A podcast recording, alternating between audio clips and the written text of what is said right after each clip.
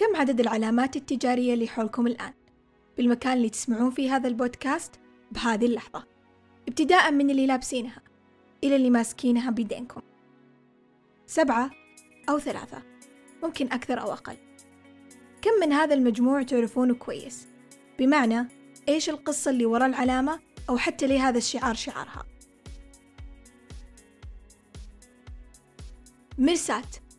بودكاست بنحكي فيه عن قصص ما وراء شعارات أهم العلامات التجارية. اللوجو بالنسبة للشركة زي المرسات بالنسبة للسفينة اللي يعمل على تثبيتها بالسوق.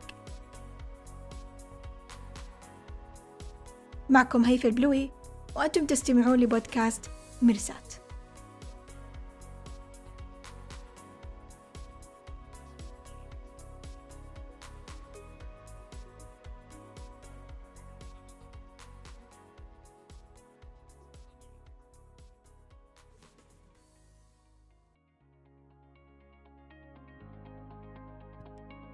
يتم تطوير العلامة التجارية أو البراند؟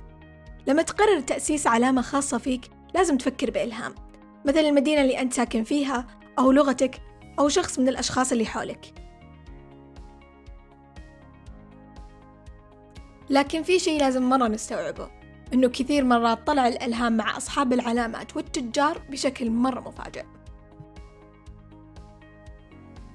مستمعين مرسات دولاب ملابسكم على كم شركة رياضية يحتوي؟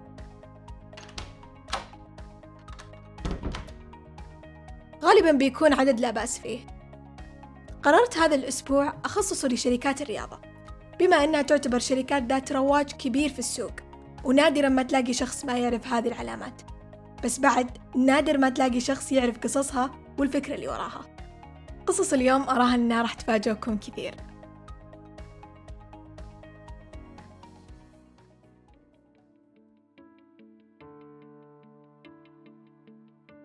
آدي داسلر شاب متعود من طفولته إنه يصمم الأحذية وانتو بكرامة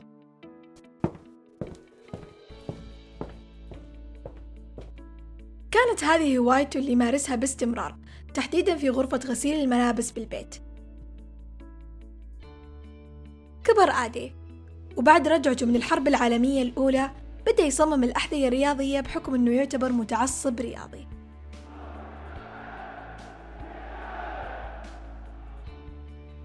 ويحب هذا المجال كثير حتى أنه عرض على أخوه رودولف أنهم يفتتحون مصنع أحذية. وفعلا افتتحوا مصنع داسلر براذرز للأحذية. من الأمور اللي ساعدت مصنعهم المتواضع على الازدهار أنهم قدروا يخلون اللاعب جيسي واينز ومجموعة من الفائزين بالميداليات الذهبية بالأولمبيات يلبسون من منتجاتهم خلال الثلاثينيات من القرن الماضي.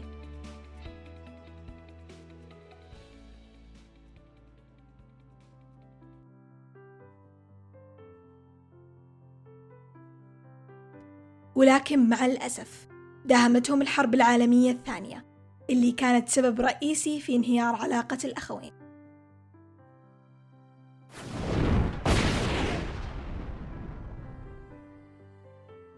نعم فبغض النظر عن الخلفية الثقافية والدينية اللي ينتمي لها الإنسان يظل الخلاف بين الأخوان وارد جدا. ما حد للآن متأكد إيش السبب وراء خلافهم. لكن يقال أنه نتيجة لسوء فهم حصل أثناء الحرب. مع بداية الحرب قرر أودلف بأخذ عائلته والتحصن في ملجأ. نفس الملجأ هذا كان مستقر فيه رودولف الأكبر. واللي حصل كالآتي. أثناء دخول أودلف الملجأ قال جملته الشهيرة عاد الأوغاد القذرين مرة أخرى. وكان يقصد الطائرات لكن رودولف اعتقد أن التعليق يقصده هو وعائلته وزعل.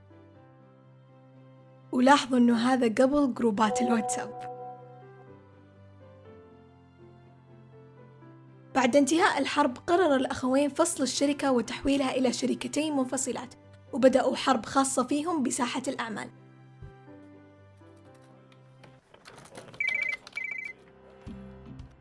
يقال أن الأخوين ما تكلموا مع بعض من حصل الموقف وأن التنافس وصل فيهم أنهم قسموا مدينتهم. بحيث كل واحد منهم بنى مصنعه بضفة النهر الأخرى مقابلين لبعض أدولف كانوا الناس يلقبونه آدي فسمى شركته آديداس حيث جمع اسمه الأول مع اسم عائلته وأسسها عام 49 Change is a team sport. And we'd be honored to be on a team with you. في عام 77 ميلادي قرر آدي إطلاق شعار شركته كان عبارة عن ثلاث من أوراق الشجر وفي الجزء السفلي ثلاث خطوط. وهو رمز يعبر عن تطلعات الشركة في التوسع داخل سوق متطور ومتغير باستمرار زي السوق الرياضي. وبعد ما اكتسبت الشركة سمعة واسعة قررت في عام 97 إنها تطور شعار جديد. وفي هذا الشعار خلت الخطوط الثلاثة مائلة 30 درجة بحيث تعطي شكل مقارب للجبل. كان هذا التصميم يهدف لتسليط الضوء على مبادرة الشركة في إنها تساعد الناس على تحقيق أهدافهم مع راحة وأداء مميز. حاول رودولف مثل أخوه يسوي نفس الحركة ويجمع اسمه مع اسم العائلة لكن ما عجبه اسم رودا فقرر يغيره إلى بوما That's how players become champions. رودولف لما استخدم الاسم كان يبغى المنتجات تتميز باللي تتميز فيه قطة بوما السرعة والقوة والليونة والقدرة على التحمل وخفة الحركة وهي نفس السمات اللي يحتاجها الرياضي الناجح. صديق ابن رودولف رسام كاريكاتير اسمه لوتز باكس. تم تكليفه بتصميم شعار بوما وفي عام 67 أطلقوا الشعار اللي نعرفه اليوم. عرضوا على باكس إنه ياخذ سنت واحد عن كل قطعة تباع وعليها الشعار لكنه فضل يستلم 600 يورو على هذا العرض. لو إنه باكس وافق على العرض كان الآن هو مليونير. أمانة تخيلوا أنفسكم بدال باكس. من اللفتات البسيطة أنه في عام 2009 وبعد وفاة الأخوين بفترة طويلة قررت الشركتين تجتمع في لقاء كرة قدم ودي وتركت الماضي خلفهم.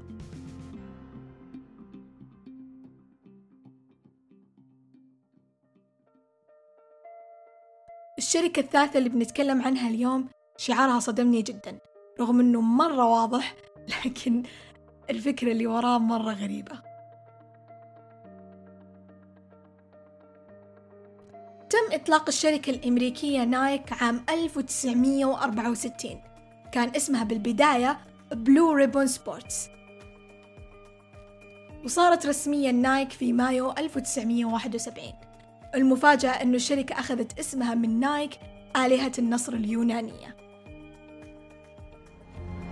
So don't ask if your dreams are crazy. Ask if they're crazy enough.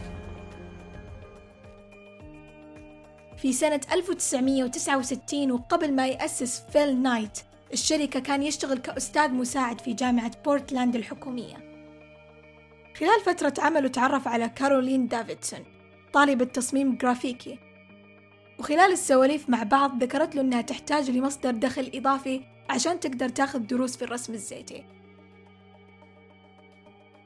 فعرض عليها مساعدته في بعض المشاريع بمعدل 2 دولار في الساعة فوافقت. خلال التصميم كارولين توصلت لعلامة وللأغلب الآن يعتقد إنها علامة الصح. بس هي أصلا عبارة عن جناح ويقصدون فيه جناح الآلهة نايك اللي اقتبسوا منها الاسم والعلامة بشكلها المميز تمثل الحركة والسرعة. دافيدسون صممت هذا الشعار ب 35 دولار فقط.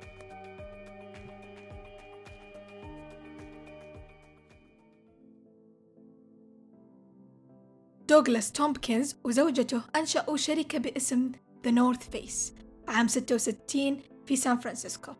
تخصصت بالمنتجات اللي تستخدم في الهواء الطلق وتستهدف الأشخاص اللي عندهم نمط حياة نشيط مثل المتسلقين والمتزلجين وغيرهم. اسم The North Face يقصدون فيه الوجه الشمالي من أي جبل وهو يعتبر المنطقة الأبرد والأصعب في تسلق الجبال. اختاروا هذا الاسم عشان يدل على المثابرة والتحديات.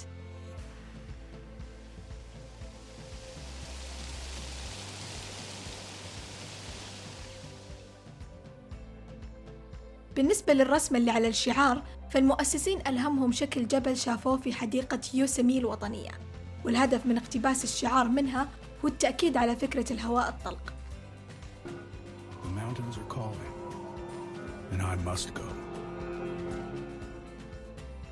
تم تصميم اللوجو عام 71 بتوقيع مصمم الجرافيك ديفيد ألكورن واختاروا اللون الأحمر لأنه يرمز للعاطفة والشجاعة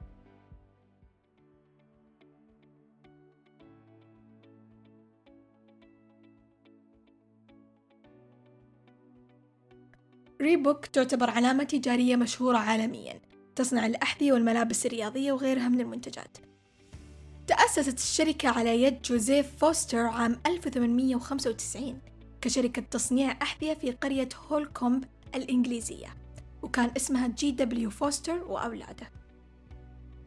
بعد ما يقارب الستين سنة قرروا أحفاد جوزيف جو وجيف فوستر تحديدا في عام 1958 تغيير اسم الشركة.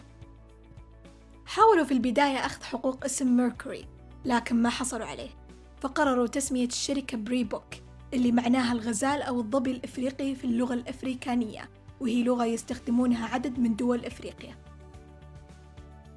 to honor our bodies and sharpen our minds.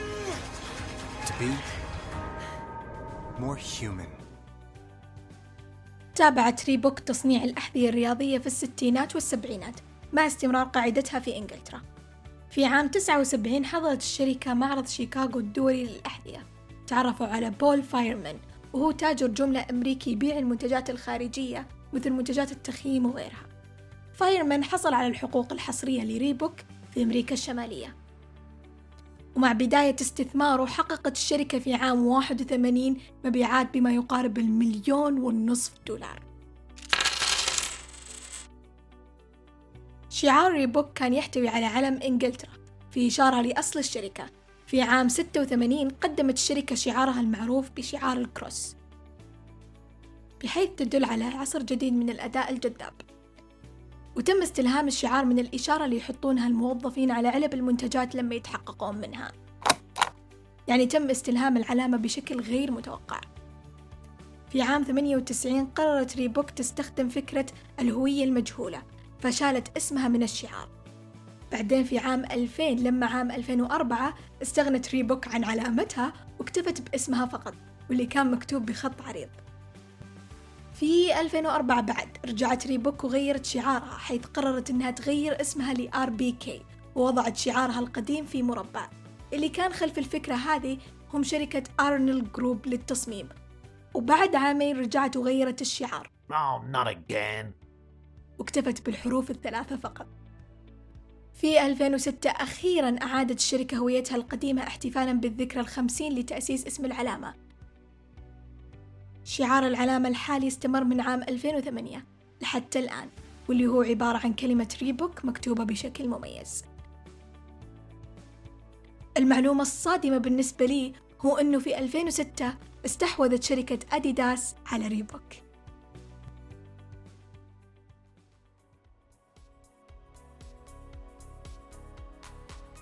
يقول الكاتب الأمريكي ستيفن كينغ عن الإلهام أن الإلهام كالأشباح يأتي بأي وقت دون أن تتم دعوته. الإلهام شيء بسيط يعطي للأمور قيمة. بودكاست ميرسات بيكمل معكم خلال الأسابيع القادمة مع قصص جديدة بإذن الله. كونوا بخير وأتمنى لكم يوم جميل.